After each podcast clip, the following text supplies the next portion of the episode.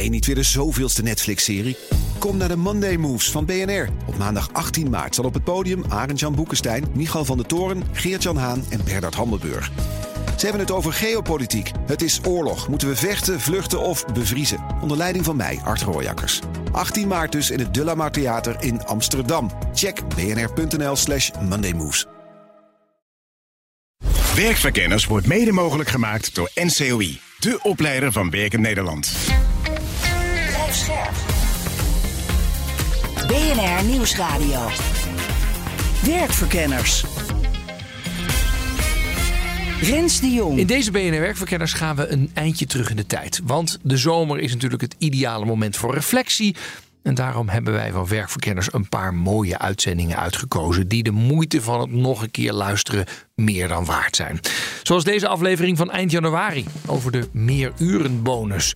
Zou zo'n bonus het antwoord kunnen zijn op de krapte op de arbeidsmarkt? In de vacature bespreken we een baan waarbij je alle provincies van Nederland helpt. En we hebben weer een leermeester.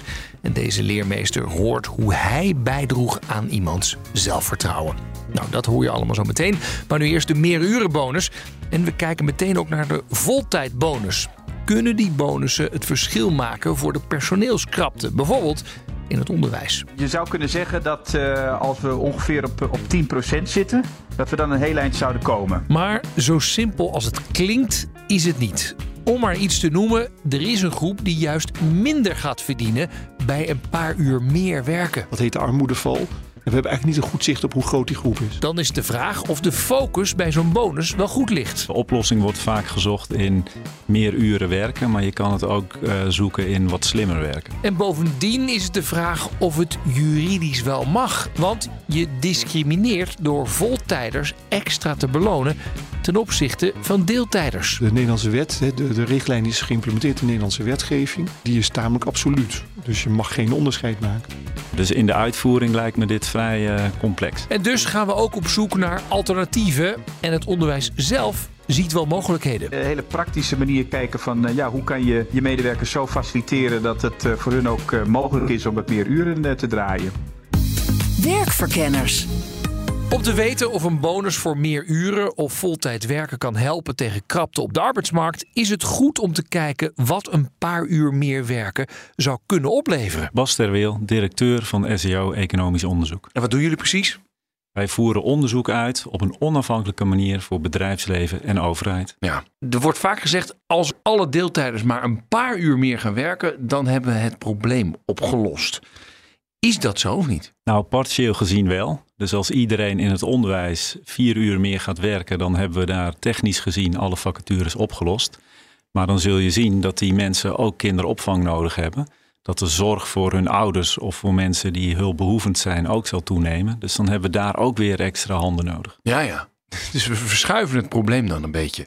Ja, zo zou je dat kunnen zeggen. Wat vind jij van het debat over die voltijdbonus? Ik denk dat het past bij de situatie waarin we verzeild zijn geraakt. Dus het belastingstelsel is heel erg complex. En dit is een soort padenmiddel. De, de voltijdsbonus kan helpen om een grote klapper te maken. Dus iemand die 20 uur in de week werkt, die zul je dan naar 40 uur krijgen met een hele grote fiscale stimulans. Mhm. Maar de vraag is of dat de werkelijkheid weerspiegelt. Want? Nou, iemand die nu 20 uur werkt, die heeft daar bepaalde gedachten bij. Die heeft voorkeuren voor parttime werk. Dus om die naar 24 uur te krijgen, lijkt me kansrijker dan om iemand naar 40 uur te krijgen. Ja, en zo'n voltijdsbonus zou dan vooral impliceren: je moet naar voltijd toe en dan krijg je de bonus. Ja, Ja. Zo, zo is die bedoeld als je hem letterlijk neemt. En dan zul je hem ook nog zo moeten inrichten dat hij alleen geldt voor mensen die meer uren gaan werken en niet voor mensen die al voltijd werken. Want e- even voor mij, hè. Matthijs Bouwman schreef in het Financieel Dagblad... het feit dat wij eh nivelleringskampioen van de wereld zijn in ons belastingstelsel... en het feit dat wij deeltijdkampioen zijn, is geen toeval. Ben je het daarmee eens? Ja, dat klopt voor een deel. En ik denk dat eh, de andere kant daarvan is dat je eh, ziet dat heel veel mensen participeren. Dus da- daar moeten we ook blij mee zijn. Mhm. De arbeidsdeelname in Nederland is heel hoog. Het aantal uren dat we werken is heel laag. En we hebben het belastingstelsel zo dichtgetikt dat de gemiddelde marginale druk, dus het, eh, de druk die je ondervindt door een uur extra te werken, die ligt op 50%. En dat betekent dat als je een uur meer gaat werken en je verdient daar 20 euro mee, hou je daar een tientje van over. En dat geldt voor de meeste mensen. Dat is een nette marginale druk, denk ik. En daar wordt wel eens uh, moeilijk over gedaan. Daar wordt er gezegd van ja, er zijn groepen die hebben zo'n grote druk dat extra werken niet loont. Mhm. en als je dan iemand vergelijkt die 40.000 euro per jaar verdient en voltijds werkt, met iemand die 20.000 euro verdient en halftijds werkt, dus precies hetzelfde uurloon heeft, ja, dan zit daar een enorm marginaal drukverhaal tussen. Mhm. Dus als iemand die dan van deeltijd naar voltijd gaat, die houdt per uur maar ongeveer 6 euro over. En dat is vrij gering natuurlijk. Ja. als je um, 20 uur in de week meer gaat werken en dat levert je 120 euro op, ja, dan zijn er maar weinig mensen die dat zullen doen. Ja, dus, maar, maar de vraag is dan, waar ligt dat dan aan? Hebben wij dan zo'n raar dichtgetikt belastingstelsel? Of is dit nou eenmaal, uh, dat, dat komt door nivellering? Ja. Nou, ik denk als je dat voorbeeld wat ik net gaf, als je die mensen met elkaar vergelijkt, dan kijk je er vrij raar naar. Hè? Dan zeg je, hoe kan dat nou? Maar de praktijk is dat mensen twee of drie uur meer zullen moeten gaan werken of willen gaan werken. En dan valt die marginale druk best mee. Mhm. En er zijn ook initiatieven als het potentieel pakken, die zeggen van ja, laten we daar nou eens gewoon rationeel naar kijken. En dan blijkt in de praktijk heel vaak die marginale druk ongeveer 50% te zijn. En nou ja, als je het hele belastingstelsel bekijkt en de absolute tarieven, dan is een marginaal tarief van 50% nog zo gek niet. Nee, nee, oké. Over hoeveel mensen hebben we het nou waar we dit op zouden kunnen toepassen? Die we proberen te stimuleren om meer te gaan werken? Nou, als je dan kijkt naar de zorg en het onderwijs, die worden er vaak uitgepikt. Hè, dan gaat het denk ik om uh, in totaal ongeveer een miljoen mensen die je zou kunnen bereiken. Hè. Mhm. En dan neem ik dat, die sector heel breed. Dat is best veel, toch? Ja, dat is best veel. En als die ook allemaal een halve dag uh, meer gaan werken, dan, uh, dan heb je de, het vacatureprobleem daar voor een groot deel opgelost. Mhm. Hè, partieel. Uh, maar dat zal ook leiden tot vragen elders, bijvoorbeeld in de kinderopvang en in de zorg. Ja, waar ook al enorme tekorten zijn. De kinderopvang krijgt ook al niemand meer. Ja. ja dus als we één groep harder aan het werk krijgen of meer aan het werk krijgen, dan moeten we de andere groepen die die mensen ondersteunen ook meer aan het werk krijgen. Klopt. Ja. En is dan een voltijdsbonus een goed idee of moet het hele belastingstelsel op de schop? Nou, ik denk dat het hele belastingstelsel op de schop moet. En dat wordt al jaren geroepen. En er liggen geloof ik zes rapporten over hoe dat moet. Maar het gebeurt maar steeds niet. En laten we even inzoomen op een krapte sector het onderwijs. Mijn naam is Freddy Wijma. Ik ben voorzitter van de PO-raad en dat is de sectorvereniging in het primair onderwijs. En wat doet dan een sectorvereniging? Wie vertegenwoordigen jullie? Wij uh, behartigen de belangen van de scholen en de schoolorganisaties uh, in het primair onderwijs. Dus dat is het uh, reguliere basisonderwijs en ook het gespecialiseerde onderwijs. Zijn jullie dan een soort de werkgeversclub? Moet ik het zo zien? Of ja, niet? een, uh, ja, dus uh, een van de dingen die wij doen uh, is ook de werkgeversfunctie. He, dus wij voeren CAO-overleg met de vakbonden over, over de arbeidsvoorwaarden in onze sector. Ja. Laten we het hebben over de tekorten in jullie sector. Hoe groot zijn de tekorten? Ja, die zijn fors. de lerarentekorten die zitten zo op 8, 9 procent van het totaal. En procentueel zijn de schoolleiderstekorten zelfs nog groter. Oh ja? Waarom zijn die zo moeilijk te vinden? Ja, het is, een, uh, het is een uitdagende functie, schoolleider. Er wordt heel erg veel van je gevraagd. En uh, het blijkt dus dat het uh, heel moeilijk is om uh, mensen te vinden die bereid zijn om die ingewikkelde functie op zich te nemen. Als we nou even kijken, hoeveel moeten leraren meer gaan werken om de problemen op te lossen? Ja, de vraag is wel of je het met het uh, verhogen van de deeltijdfactor, zoals dat in ons jar jargon heet, of dat de enige aanpak is die uh, nodig is. Ik denk ja. dat het heel belangrijk is dat uh, er meer uren per medewerker gewerkt wordt in onze sector. Maar ik denk dat je voor de arbeidsmarkt, hè, voor de leraartekorten en de schoolleiderstekorten, naar een veel bredere aanpak moet. Ja, want heel even weten, hoeveel werkt de gemiddelde leraar? Dus hoeveel uren per week? De, de, de gemiddelde deeltijdfactor bij ons is 0,7. He, dus dat betekent dat iedereen gemiddeld uh, zeventiende van een volledige werkweek werkt. Dus ongeveer drieënhalve dag zou je kunnen zeggen. Ja, ja. De verschillen zijn wel heel groot. We hebben best wel veel fulltimers in onze sector. Ongeveer uh, een vijfde van het totaal. En we hebben ook uh, medewerkers die maar één of twee dagen per week werken. Ja, ja. En gemiddeld zitten ze dus uh, uitgaande van een 36-urige werkweek op 25 uur. Ongeveer, ja. ja. ja.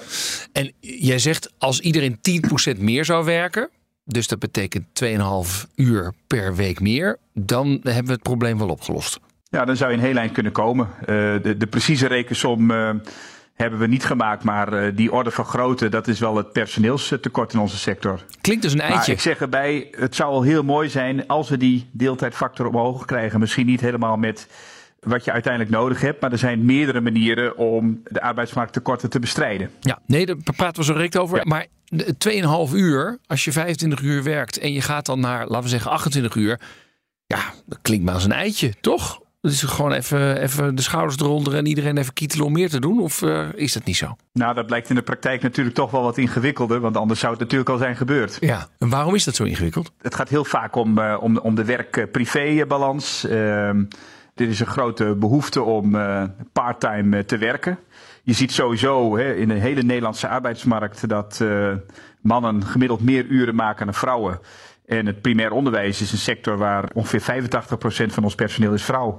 Dus daar zie je dat al in. Heeft het ook met geld te maken dat als je een paar uur meer gaat werken, dat het idee is, nou daar verdien je eigenlijk niet zo heel veel extra mee? Dat zal voor velen ook meespelen in de overweging. Hè. Dat weten we, dat het in ons land fiscaal zo geregeld is dat het niet altijd een voordeel is als je meer uren draait. En dat is natuurlijk zonde. Maar is het, hebben we het onderzocht dat het echt een overweging is? Of zeggen mensen, wat ik me ook kan voorstellen, ja, ik vind het wel lekker om die vrijheid te hebben, dat ik wat regelruimte heb. Ik weet niet of er wetenschappelijk onderzoek naar is gedaan, maar uh, wat u zegt, dat is uh, zeker zo. Mm -hmm. uh, die behoefte is er sterk. Dat, en dat horen wij terug van onze leden, hè, die dus ook werkgever zijn. Ja. Ik ben zo bang dat we als we dan een, een bonus gaan invoeren, dat we een beetje aan het touw aan het duwen zijn. Dat mensen eigenlijk niet, dat misschien het wel als argument gebruiken voor ja, weet je wel, het levert niet zo heel veel op. Maar dat de uiteindelijke reden is dat mensen zeggen: ja, maar ik wil regelruimte hebben in mijn leven. Ja, en daarom moet je dus, als je die deeltijdfactor omhoog wil brengen, niet alleen naar de beloning kijken.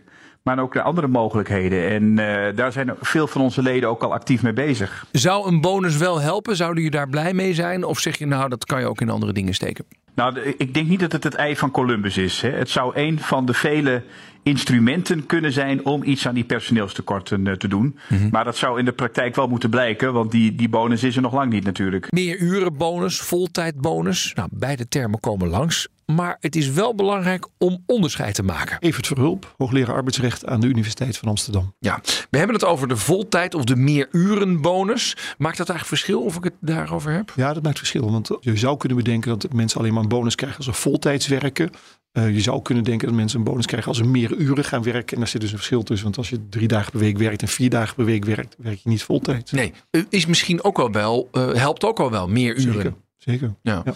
Uh, enig idee hoe, voor hoeveel mensen een paar uur meer werken juist zorgt voor een teruggang in het inkomen? Want daar hebben we het veel over. Nou, het gaat, het, dat is de armoedeval. Hè. Er zijn ja. mensen die nu een inkomen hebben dat eigenlijk te laag is om goed in hun levensonderhoud te voorzien. Die, leven dan, die krijgen daar toeslagen bij kindtoeslag, bij huursubsidie. En als ze meer gaan verdienen doordat ze meer gaan werken, krijgen ze die subsidies niet meer. En dat zou ertoe kunnen leiden dat ze netto gewoon minder overhouden. Of in ieder geval er niks op vooruit gaan door meer te werken. Ja. Ik heb het gegoogeld en nagezocht, maar ik heb het nergens kunnen vinden. Er is een groep van 800.000 mensen, las ik ergens, die in beginsel wel kwalificeert voor die armoedeval. Maar of dat dan ook daadwerkelijk zich daar voltrekt, weten we helemaal niet. Nee.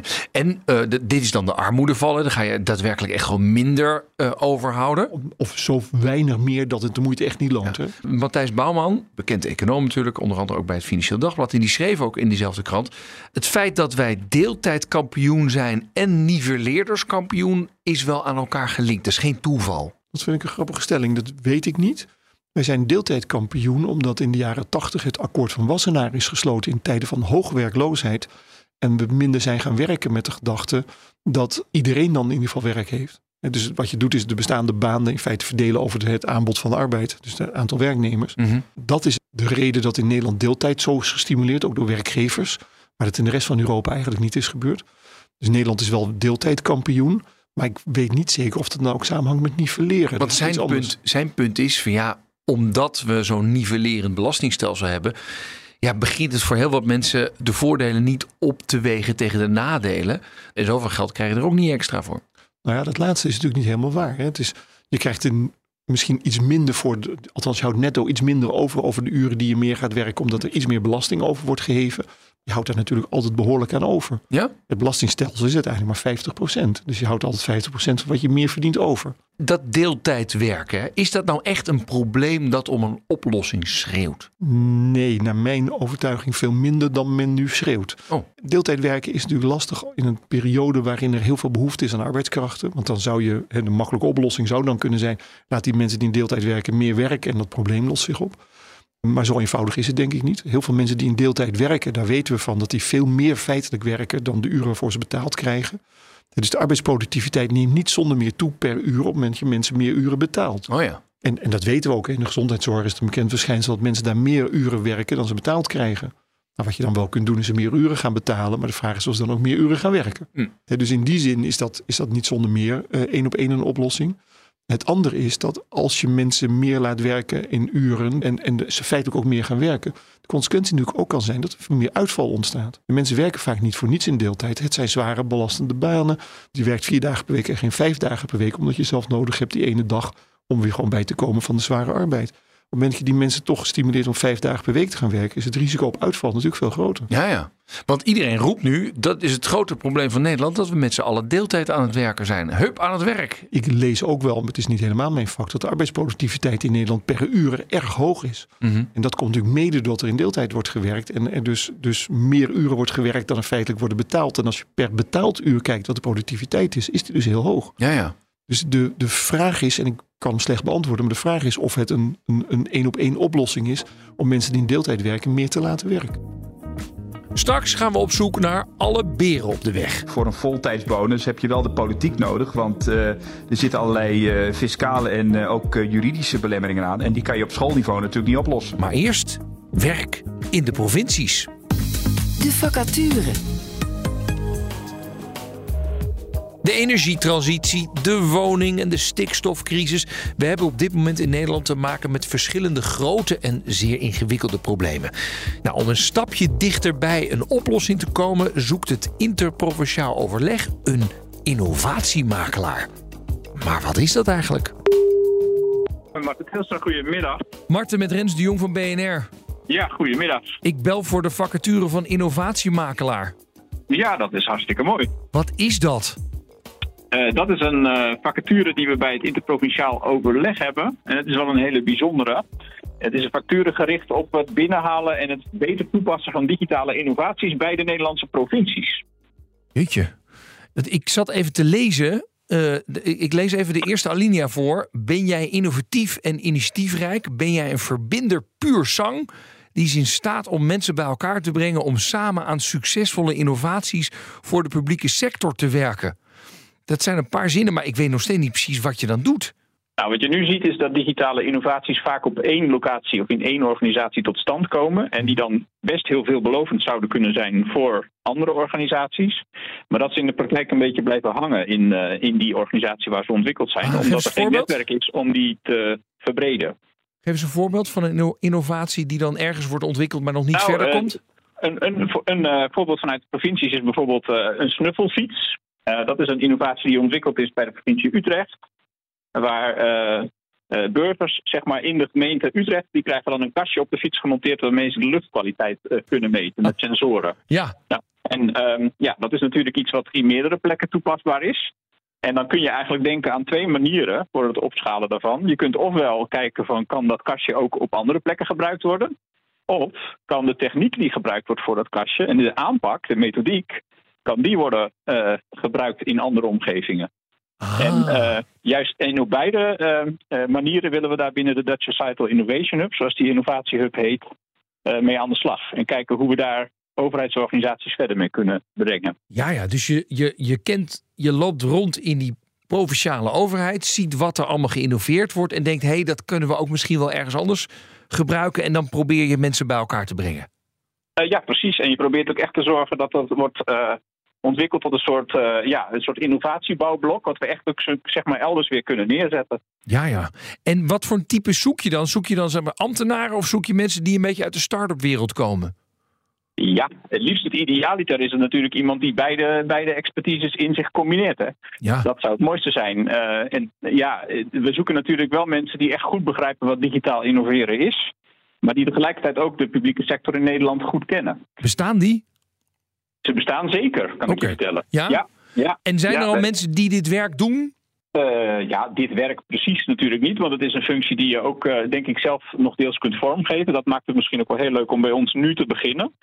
Maar er zijn wel, eh, een collega hier bijvoorbeeld doet het innovatiemanagementrol. Die, die hebben wij bij IPO lopen. Hartstikke mooi. Succes ermee, Marten. Dankjewel. Hoi. Tot ziens, doeg. Werkverkenners. Nou, klinkt mooi, zo'n baan. Terug naar de meer uren en voltijdsbonus. Want als iedereen wat meer gaat werken, dan zouden de tekorten wel flink slinken. Maar er zitten toch nog wel wat haken en ogen aan, hoorden we eerder al. Dus is de vraag aan de gasten of ze er wel zo'n voorstander van zijn, van zo'n bonus. Eerst econoom Bas ter Wil. Nou, ik ben een voorstander van een belastinghervorming. Maar als die er niet komt, is dit een soort padenmiddel. ik hoor een beetje uit jouw stem, de belastinghervorming dat gaat er voorlopig niet komen. Nou, het wordt wel steeds nijpender. Dus ik, ik hoop dat die aanstaande is. Ja, want ik hoor inderdaad ook wel eens mensen die eh, veel met belastingen werken. Die zeggen het staat op instorten bijna. Het kan bijna niet meer omdat het echt van plakband aan elkaar hangt. Is dat een, een goed beeld wat jou betreft? Nou, we hebben het stelsel ooit bedacht en dat paste bij de economie van toen. En dat is inmiddels 20 jaar geleden. De economie is veranderd, de belastinggrondslag is daarom veranderd. We kijken net wat anders aan tegen bijvoorbeeld vermogen. Dus je zult nu iets moeten doen. Dat is de ene kant. De andere kant is dat in een normale samenleving zou het niet zo moeten zijn dat meer dan de helft van de mensen recht heeft op toeslagen.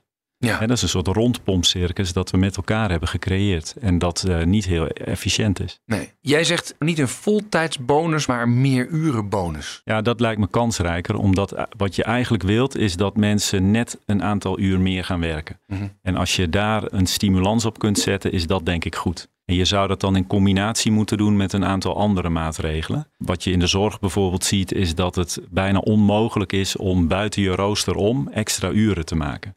En dat is eerder een probleem van de roosteraar, die misschien wat eh, breder moet kijken, dan een probleem van dat die mensen dat niet zouden willen of dat we dat echt eh, fiscaal moeten stimuleren. Ja, ja. Ja, anders ga je iets met belasting proberen te repareren terwijl het meer ligt in het rooster.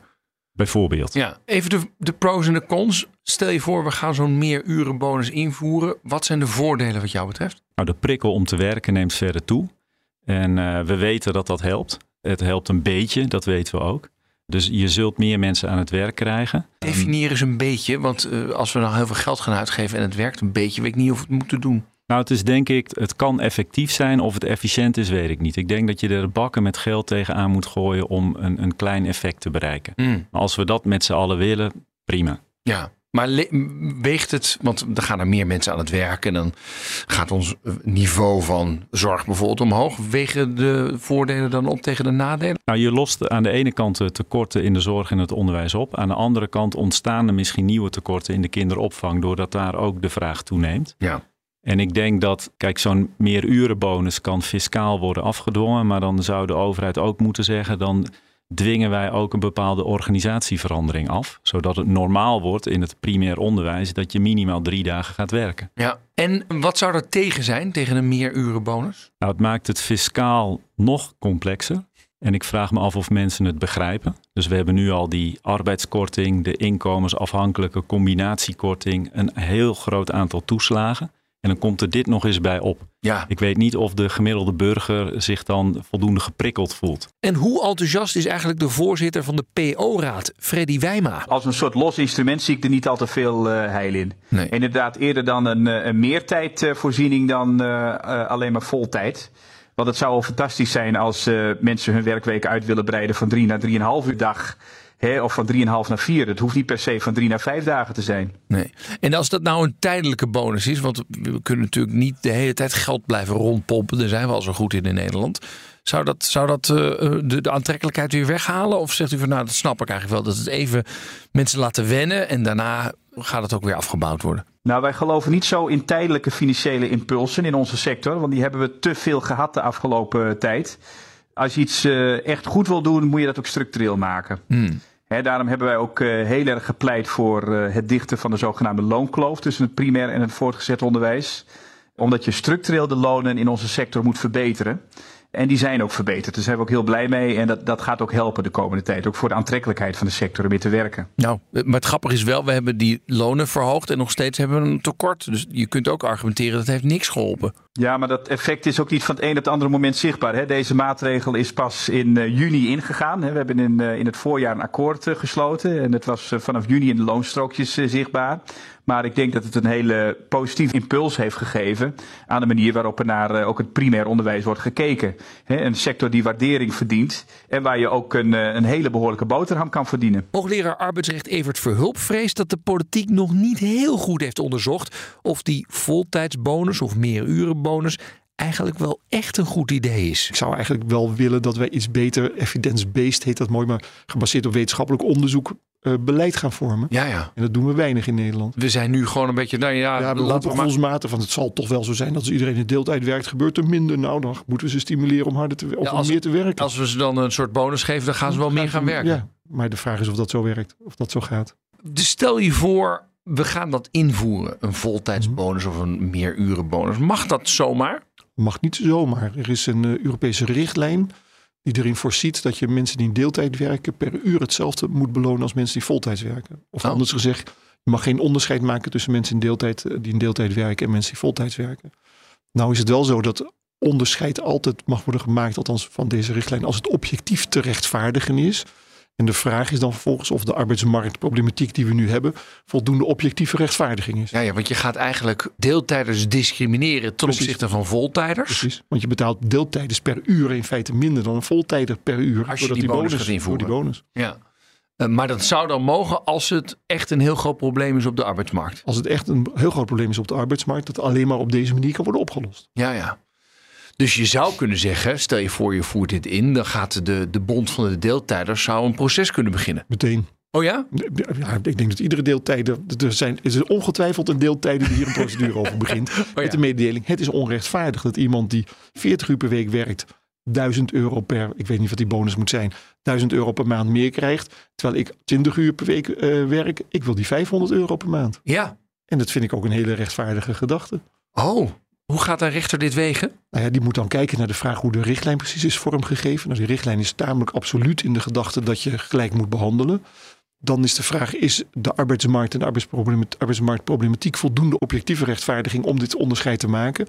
En dat is een toets. En ik, de Raad van State heeft over gezegd dat dat wel eens positief zou kunnen uitvallen voor de Nederlandse overheid.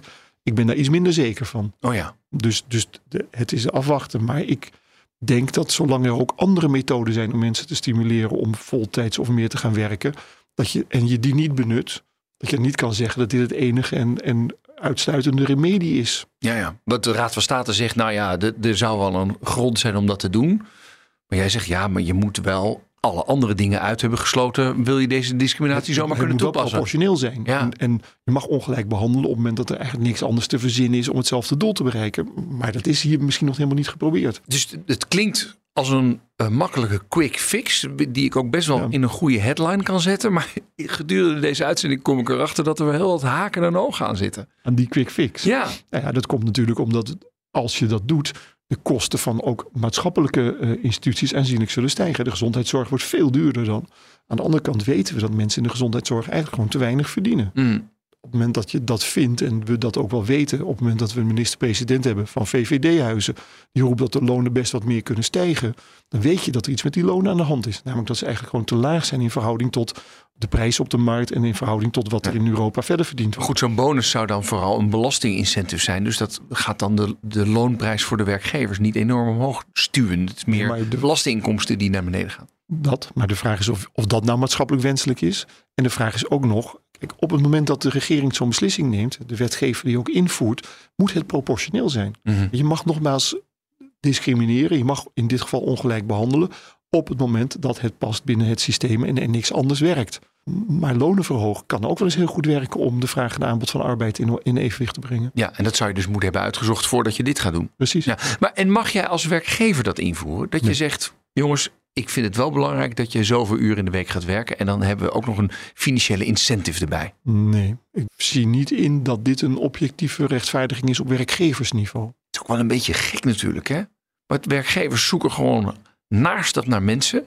Dan wil je ze eigenlijk een soort incentive geven en dan mag dat weer niet. Ja, maar dan, dat mag hem wel. Maar dan moet je, gewoon, dan moet je iedereen gewoon meer gaan betalen. Ja, dan zul je ja, zien dan- dat je ten opzichte van de concurrentie heel aantrekkelijk wordt. En dus meer werknemers vindt. Ja, ja. En als iedereen dat dan doet, dan stijgen die lonen. Nou, dan zul je ook zien dat de producten duurder worden. Waarin de vraag naar ontstaat, zodat ook minder behoefte is aan arbeid. En dan heb je dus weer dat evenwicht bereikt. Ja, dit is economie van de, van de plattegrond. Ja, ik weet ook niet of het het. zo werkt. Hè. Misschien zal een econoom daar wat fondsen naar kijken. Maar zolang dit systeem niet is uitgeprobeerd of is, is, is verworpen als iets wat niet werkt, kun je eigenlijk niet zomaar ongelijk gaan behandelen. Oké, niet alleen maar loftuitingen dus voor een bonus om meer werken te stimuleren.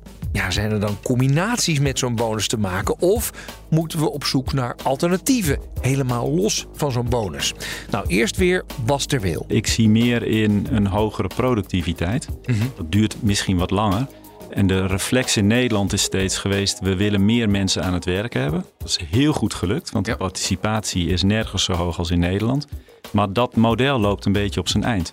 En je ziet ook dat de productiviteit in met name zorg, onderwijs, maar de, eigenlijk de hele publieke sector achteruit holt. Dus je kan het ook zoeken in productiviteitsverbetering. Eh, Waar, waarom holt de productiviteit achteruit? Waar, waar blijkt dat dan uit? Nou, we hebben mensen geprikkeld aan het werk te gaan. Dat is gelukt. Eh, de publieke sector heeft daar dankbaar gebruik van gemaakt door allemaal mensen aan te trekken.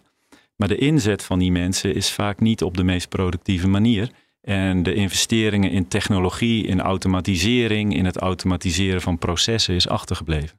En waar resulteert dat dan in? Wat zie je dan op de werkvloer? Nou, dat er eh, op het moment dat er een knelpunt is, als eerste een vacature wordt geopend en er niet wordt gekeken naar hoe kunnen we met de bestaande mensen hetzelfde voor elkaar krijgen als we het net wat anders organiseren. Ja, ja. En hier zie je dan een overheid, want een overheid kan makkelijk aan een belastingknop draaien, maar heel moeilijk aan een productiviteits- of een systeemverandering bij werkgeversknop draaien. Daar heb je helemaal gelijk in. Ja. En eh, er wordt in een coalitieakkoord wel eens gezegd: we gaan niet meer ambtenaren aannemen, maar dat voornemen sneuvelt eh, bij de minst of geringste tegenwind. Ja. Jij zegt we moeten anders nadenken over productiviteit. Hoe zou je dan het onderwijs, de zorg kunnen stimuleren om daar anders over na te gaan denken als overheid? Nou, ik denk dat in het onderwijs eh, zijn een aantal quick wins. En één daarvan is dat je zegt: we hebben vijf gelijke dagen. Dat is roostertechnisch al veel makkelijker. Dat maakt het eh, dat de aanstellingen die de organisatie moet bieden ook veel uniformer zijn. Dus je werkt drie dagen. Nou, dat is een aanstelling van 0,6 FTE. En je, je weet precies waar je aan toe bent. Ja. Dus niet meer die woensdag precies- bijvoorbeeld, die Nou, woensdagmiddag vrij. Ja. Ja. Ja. Ja. Dat is niet meer van deze tijd. Het is gewoon ook eh, planningstechnisch verschrikkelijk moeilijk. Slaat er maar nergens op. Klopt. Stoppen we mee. Ja. Andere dingen nog? Nou, het andere is dat onze kinderen heel veel uren naar school gaan. En eh, in andere landen is dat minder. Dus je zou kunnen zeggen, we beperken het aantal uren. Waardoor je ook minder docenten nodig hebt. Oh, je hebt wat radicalere ideeën, zeg maar. Nou ja, dit, volgens mij geven wij eh, heel veel uren les met mensen die eh, redelijk goed zijn opgeleid. Maar als je minder uren les geeft met een hogere kwaliteit van leerkrachten, dan bereik je misschien wel veel meer. In de zorg, wat zouden we daar kunnen doen? In de zorg eh, kan je heel veel winnen door eh, te kijken naar hoe teams eh, met elkaar samenwerken. En ik denk dat daar heel veel in silo's wordt gewerkt, als je het gemiddelde ziekenhuis bekijkt. En dat daardoor beter samen te werken, beter de processen te automatiseren, heel veel te winnen is. Mhm. En er is ook onderzoek geweest door een aantal consultants. En die zeggen van ja, alle tekorten zijn op te lossen als je de bestaande technologische mogelijkheden implementeert. En geef eens een voorbeeld, wat is dat dan? Nou, dat, is, eh, dat zijn organisatieprocessen. Dus de ene arts die weet eh, maar mondjesmaat wat de andere arts heeft voorgeschreven. Daardoor ontstaan er eh, allerlei ongelukken met patiënten. En die zijn te voorkomen. Mhm. Dus mensen zouden veel korter in een ziekenhuis kunnen liggen. Goed, dat gaat niet echt de productiviteit omhoog helpen. Dat zorgt ervoor dat het aantal ongelukken naar beneden gaat. Nou ja, dat, per patiënt heb je dan een hogere productiviteit natuurlijk. Ja, oké. Maar goed, is dat, is dat dan inderdaad echt de heilige graal? Nou, dat is er één van. En het andere is dat heel veel processen die, die nu door mensen worden gedaan, die zijn te automatiseren. Mhm. En ehm, nou, bijvoorbeeld het medicijnen toedienen, medicijngebruik, dat, daar hoeft eigenlijk geen eh, mens meer aan te pas te komen bij de gemiddelde patiënt.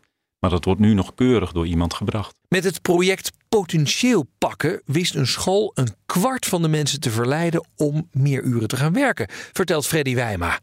Hoe kregen ze dat dan voor elkaar? intensief het gesprek aangaan met, eh, met die medewerkers. Vragen, nou, wat heb je nodig om wat meer uren te draaien. Nou, om dan even een heel simpel uh, voorbeeld te geven. Ik heb al gezegd, veel van de medewerkers in het primair onderwijs, uh, de leraren zijn vrouw. Zijn vaak ook moeder, vaak ook voor jonge kinderen.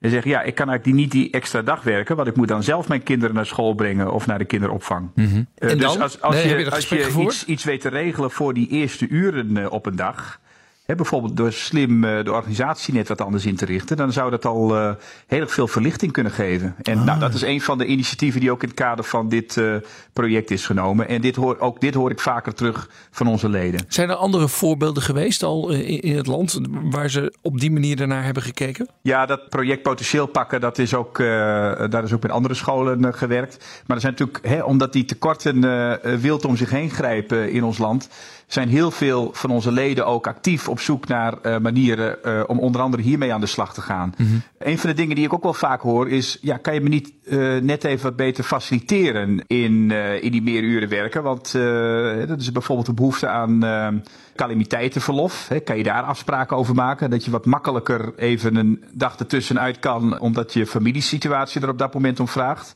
Hè? En als je weet dat op het moment dat je dat even nodig hebt, dat daar ook in voorzien wordt, dat je dan wat makkelijker die stap naar wat meer uren werken kan maken. Zit het eigenlijk veel meer in uh, dit soort handige oplossingen vanuit de werkgever, jullie dus, dan dat het in die fiscale prikkel zit? Nou, ik denk zeker dat goed werkgeverschap en uh, maatwerk uh, in je personeelsbeleid, dat dat heel erg belangrijk is voor de aanpak van, van personeelstekorten. En daar zouden ook financiële prikkels bij kunnen horen. He, dus ik zie het meer als een onderdeel van dan iets wat je heel erg apart moet uitlichten. Mm -hmm. Wordt dat voldoende gedaan, vinden jullie vanuit de PO-raad? Of denk je mensen, schoolleiders zitten toch nog vaak een beetje in een soort oude groef te denken? Nou, als je kijkt naar de cijfers, dan, dan gebeurt toch nog niet voldoende. Want wij hebben een uh, hele forse personeelstekort in onze sector. Ja. Nou, dat, dat kan meerdere oorzaken hebben.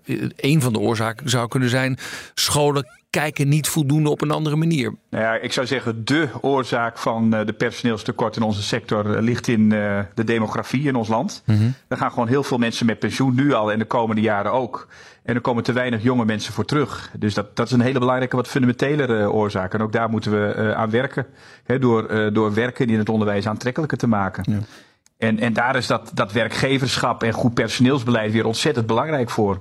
Zou je ook kunnen denken in een soort combi's maken, combi-beroepen? Bijvoorbeeld de zeker, BSO zeker. en bijvoorbeeld leraar zijn of wat dan ook? Ja, eerder zou ik dan zeggen leraar-ondersteuner, maar Oh ja. uh, die combinatiefuncties, daar zijn ook al opleidingen voor. Hè, bijvoorbeeld associate degree uh, opleidingen van MBO uh, en HBO-instellingen gezamenlijk. Er zijn ook veel schoolorganisaties die tevens kinderopvangorganisaties zijn, of heel erg nauw samenwerken met een kinderopvangorganisatie. En dan zie je ook wel veel die, eh, die combinatiefuncties. En ik denk ook dat dat nog meer gaat ontstaan uh, de komende jaren. En er wordt nu al goede ervaring mee opgedaan. En ik heb zelf ook op mijn werkbezoek een uh, medewerker gesproken, hè, die zo'n dubbelfunctie hebben. Die en kinderopvang doen en ook ondersteunen in het onderwijs. En die zijn daar ook heel gelukkig mee. Mm. Kijk bijvoorbeeld naar de BSO. Hè. Uh, als je in de BSO werkt, dan uh, kan het zo zijn dat je eigenlijk pas halverwege de middag gewenst bent. Terwijl je eigenlijk misschien wel een volledige werkdag zou willen draaien. Nou, als je het kan combineren met het onderwijs, dan kan je wel een volledige werkdag draaien. Ja, we moeten gewoon veel slimmer en handiger zijn Ja. in dit soort dingen, toch? Ja, zeker. En uh, nou, er is ook best wel veel creativiteit bij onze leden. Maar dat mag best nog een beetje meer groeien hierin. En dit is een van de mooie voorbeelden. Ja. En waar ligt dat dan aan dat het nog mag groeien, die creativiteit? Nou, dus dat heeft ook wel te maken met belemmeringen. Ik had het net even over uh, onderwijs en kinderopvang. Er zijn wel heel veel uh, institutionele belemmeringen nog om onderwijs en kinderopvang goed te laten samenlopen. Ook hier weer uh, fiscaal. Je komt in verschillende fiscale regimes. Je komt in verschillende cao's. Als je dat niet goed regelt. En ook iets heel praktisch. Je hebt voor beide functies een uh, verklaring omtrent gedrag nodig. Maar het zijn wel twee hele verschillende verklaringen omtrent gedrag. Dus dat, dat, hè, dat zou je nog veel meer kunnen harmoniseren. En dat is ook wel een van onze oproepen aan de politiek. Om kinderopvang en onderwijs veel meer uh, naar elkaar toe te laten groeien. Ja, Evert Verhulp leek me het minst enthousiast over die bonus. Maar ja, wat ziet hij dan als alternatief? Wat een andere oplossing is, de Raad van State zegt daar ook wel iets over, is om arbeid in zijn algemeenheid, niet alleen wat loon betreft, maar in zijn algemeenheid aantrekkelijker te maken. He, dus, dus dan gaat het over goed werkgeverschap. Mm -hmm. En wat wij wel meemaken is dat heel veel mensen bijvoorbeeld als ZZP'er werken, ook omdat ze eigenlijk meer vrijheid in, hun, in de uitoefening van hun werkzaamheden willen hebben. En de vraag is of dat ook niet past binnen een arbeidsovereenkomst. He, dus daar kun je als werkgever goed mee spelen. Beetje het verhaal, mensen willen regelruimte in hun leven hebben. Precies. En als jij gewoon je van 9 tot 5, uh, vijf dagen in de week vastzet, heb je geen regelruimte in je leven Precies. meer. Ja. Ja, dus, dus misschien kun je er ook aan denken om de productie, als dat een productieproces betreft, s'avonds door te laten gaan. Waar, waar, mensen misschien meer tijd hebben om te werken. Of nou, verzin maar iets. Uh, maar op die manier zou je natuurlijk best creatief kunnen kijken naar de vraag hoe je mensen kunt inzetten. Het onderwijs had een experiment gedaan waar ze zeiden: ja, veel, uh, we hebben veel vrouwelijke onderwijzeressen in het primair onderwijs.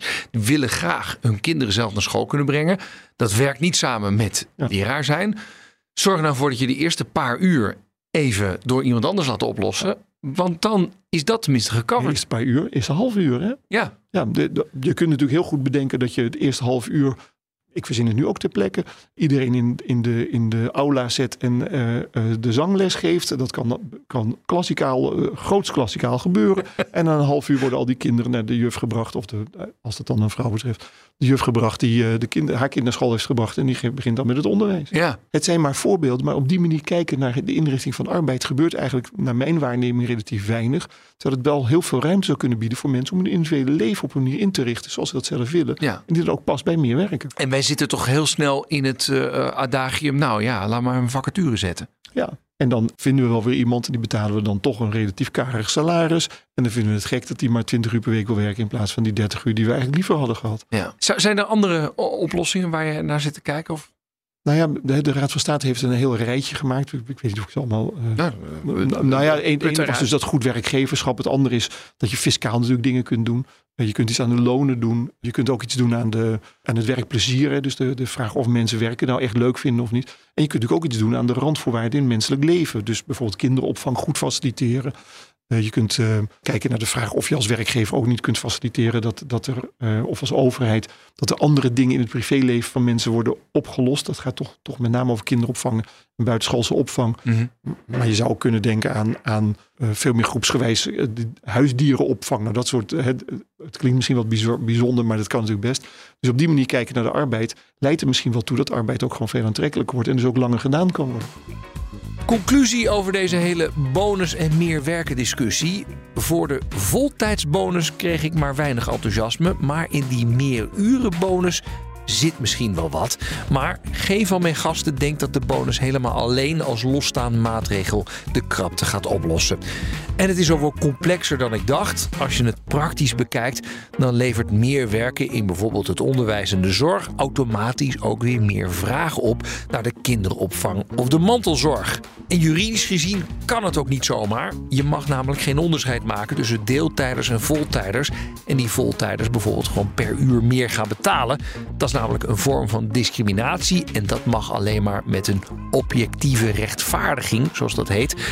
En als je niet eerst heel veel andere dingen probeert, dan is het volgens de arbeidsjurist niet waarschijnlijk dat de krapte zo'n rechtvaardiging is. Nou, wat dan wel?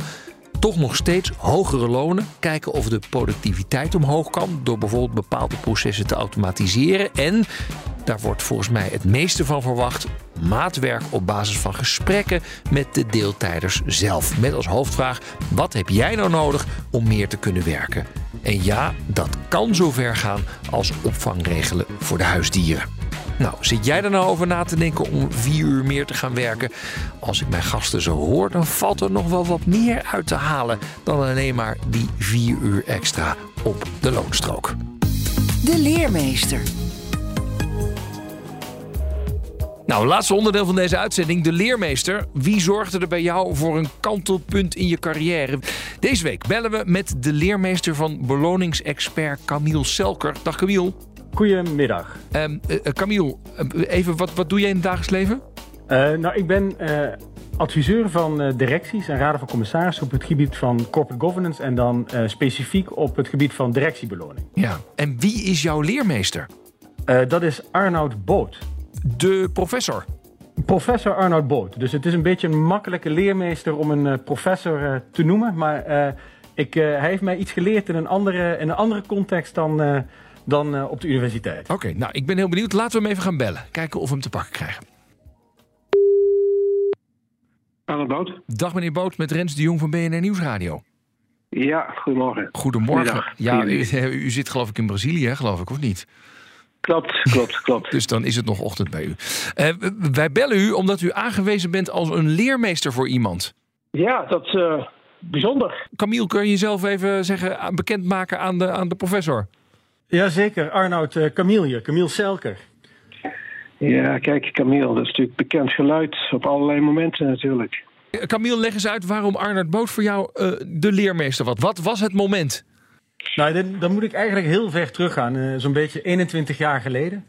En toen uh, was ik net afgestudeerd als hele jonge beloningsadviseur. Een van de dingen die we deden was een bijeenkomst organiseren waarbij een aantal zwaargewichten, waaronder Arnoud. En die bijeenkomst ging over corporate governance in Nederland. En het was op dat moment dat wij bij elkaar zaten en dat Arnoud daar een pleidooi hield. Ja, wat mij enorm veel verder heeft geholpen. Die zei, je moet als je de praktijk wil helpen, moet je grensoverschrijdend, economisch discipline overschrijdend moet je denken. Ja. En, en dat was een heel sterk pleidooi, maar het raakte mij in het bijzonder. Op het moment dat ik me realiseerde dat als ik nou in die bestuurskamer zit en ik vraag naar het andere perspectief, uh, dat dat toegevoegde waarde heeft. Arnold Boot, weet, weet, u het moment nog of niet? Ja, kijk, het moment, uh, kijk, het moment zelf natuurlijk niet. Maar uh, dit was dus. Kijk, ik kwam in Amerika, uit Amerika terug, 1993. Je bent 32, 33 jaar oud. Um, en ik werd benoemd in Amsterdam, hè, dus ik had een veilige positie. Hè. Ik was hoogleraar in Amsterdam, ik kon doen wat ik wilde. Niemand kon mij ontslaan. En dan is je maatschappelijke verantwoordelijkheid, ja, laten we eerst zeggen, dan is je maatschappelijke verantwoordelijkheid om die maatschappij te vernieuwen, te verbeteren. Ja. En als er iets gold in de jaren 90, en zeker midden jaren 90, was dat de hele bestuurskamers nog helemaal dicht waren. Terwijl je van de portier vaak meer kunt leren dan van de buurman die je op elk feestje tegenkomt, je gesloten bubbel, et cetera. Ja. En dat, dat, dat was mijn houding. Ja, en, en dan ben je dus 33, uh, uh, je neemt geen blad voor de mond en dan inspireer je dus, want Camille, jij moet dan ergens twintiger zijn geweest, dat je denkt, oh, zo Klopt. moet het. Je, je moet op een bepaald moment moet je bepaalde en zelfvertrouwen is denk ik het goede woord. Je moet op een gegeven moment lef durven te hebben. En zonder onzin uit te kramen natuurlijk. Ja. nou Camille, dat, dat is dus de... Nou, het is toch leuk om even, dit even te horen, toch? Dat je toch weer mensen even op het pad hebt gebracht. Ja, nee, kijk, ik vind het prachtig. Het, uh, er was laatst ook een 100-jarig uh, boek over het 100-jarig bestaan van de Economische Faculteit van de Universiteit van Amsterdam.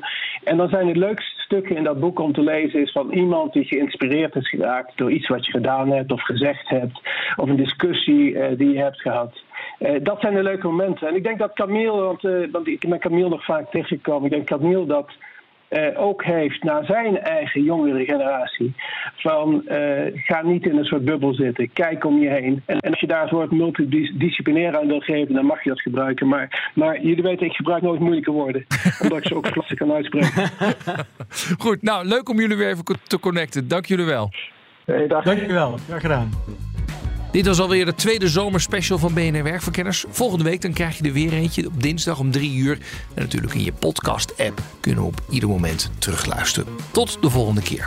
Dag. Werkverkenners wordt mede mogelijk gemaakt door NCOI, de opleider van Werken Nederland.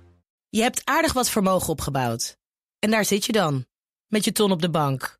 Wel een beetje saai, hè? Wil jij, als belegger, onderdeel zijn van het verleden of van de toekomst?